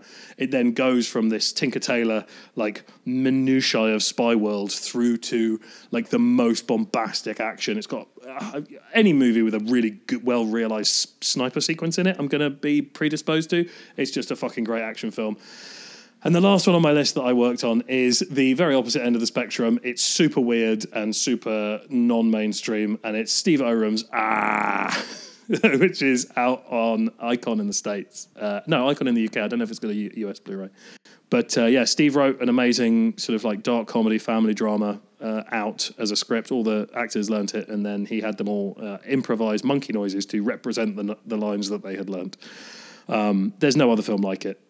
Check Yeah. that out. There you go. And, Fucking hell. and so, uh, quick question. Yeah. um, Yeah, so, now taking questions. so I'm actually sweating. I'm just, this is more of a this is more of a comment than a question. No, joking. Um, so two part two part question, both comments. exactly. So your um, your top ten list is from ten to one uh, of the decade. Yeah. Is your list of the films that you made yourself also in No. uh, order? So right, okay, that's more. They're- they're- they're no they're particular paired. They're kind of paired with the right. I tried. I tr- I started out trying to pair them, but I realized that that wasn't possible because I was working from a set. Like you know, you're. Tr- I'm, I'm I'm not able to just make m- pairs of any movie. Yeah. I'm stuck with lists of ten, and it's very difficult. Got so it. just as I, you know, I've got twenty or thirty films that didn't quite make my decade list, and I've got three films, four films that didn't make my personal list. It's just yeah, it's just how it works. Got it, got it. Um, yeah, just purely because I would be uh, not to not. There's nothing against ah, uh, but I would be surprised if that was your your top project that you worked on. Not And it's got nothing to do with Berlin File. There's nothing con- to connect it to Berlin File. exactly. either. That, So that's just, that's kind of what confused me. But um, I just wanted to include it, and I didn't know where else to put it. And I've been I've been it. working on this for days. got it, got it. No, I, I'm just I, I'm trying to be the voice of the listener here. Um, No, that's and- all good. And expressing what they might be wondering about that. Yeah. Uh, so my top ten, uh, dear sweet precious Arrowhead. Uh, for this, I'm going to do uh, my main top ten. I'm also going to do my also rants because Dan. Otherwise, Dan will have talked for much longer than I will. Um, I don't know. You've got all those interviews you cut in.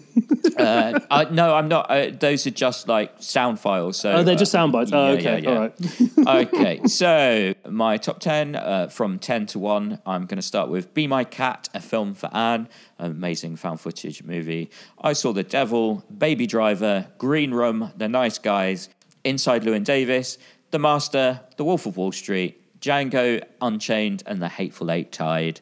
And then at number one, my top film of the decade is Mandy. Mandy, Mandy, Mandy, the film that I talked about a lot last year that I am still obsessed with.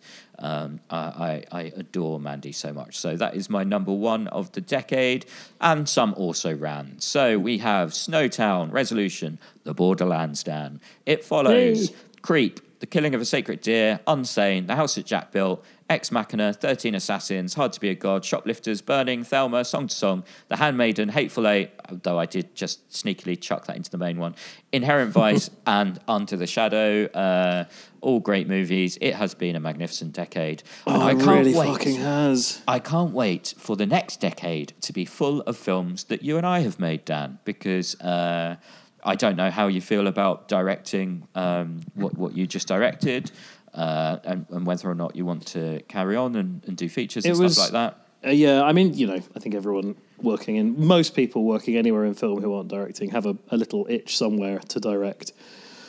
Um, and I've done shorts in the past, but have, never yeah. never anything feature. It's been it's been really nice. I've directed a couple of things like little like either VT stuff or um or or second unit or some you know some scenes here and there this year, and it's been very um uh very gratifying. The stuff I did for broadcast signal intrusion, uh, I did with your friend and mine, James Swanton, uh, who's fantastic. Yeah. Uh, who who came in and played a um a very interesting character for me. Uh, I won't say any more about it. Yeah, than that. exactly. I was about to leap on you there. What are you doing? Um, yeah. but um, but yeah, no, it's yeah, it's really nice, and I'd, I'd love to do a bit more of that as as time goes forward. So I'm, I'm hoping to to do a short this year, uh, Great. You know, next year coming up. Um, I've got a couple of things written, so we'll see what's workable schedule wise and, and money wise. Um, yeah, it's man, fuck. It's been it- like looking back at the list, choosing films. There were films where I'm like, fuck, I can't believe that was ten years ago. Yeah. and then there were other films where I'm like, fuck, I can't believe that was as recent as ten years ago. yeah, totally. Well, let's Um, let's fill the 2020s with films that we make that other people have to put on their lists. And um, yeah. let's make that a pact. Um, right, we really are going to shut up now because I'm on one bar of battery and I was on three bars when we started this bloody conversation. But I will now say, uh, for the last time in 2019, thank you so much for listening, and we promise. Oh no, no, Sam, Sam, Sam, Sam, social media. to be more professional. right, go on. If, if people still want our opinions after listening to 90 minutes of our opinions, then yes, I am at Sam Ashurst on Twitter. I am at Sam Ashurst23, the number two, the number three, Sam Ashurst23 on Instagram. Dan, what are you? Uh, I'm at 13 Finger Effects. Uh, feel free to give me a shout if you have umbrage or questions with any of, of any of the things I mentioned in my incredibly fast rundown. Uh, or if you want to know what my also rans were, because that's a ridiculous list also. Um, thank you for being with us through 2019. It really Yeah. has been an amazing year for film. Um, and thank you to all of you who have interacted with us via email or social media. Um, it's been really, really gratifying to know that we're not just ranting into a void. Um, obviously, anything like this only works because people are listening to it. So you mean a lot to us. Um, I hope you have a lovely, lovely Christmas and an Yeah. amazing new year. And we'll see you in 2020. God, yeah, I absolutely echo those sentiments. Um, you sitting there listening to this, you right now, uh, Dan and I consider you a friend uh, for listening to this. We're talking to you. Mike. Uh, no, not Mike. no, no, also Mike. That was a joke, Mike. That was a joke. but no, um, seriously, uh, to the precious arrowheads, uh, especially you, um, thank you so much for listening, and we promise to be more professional next time. We really do. Bye bye.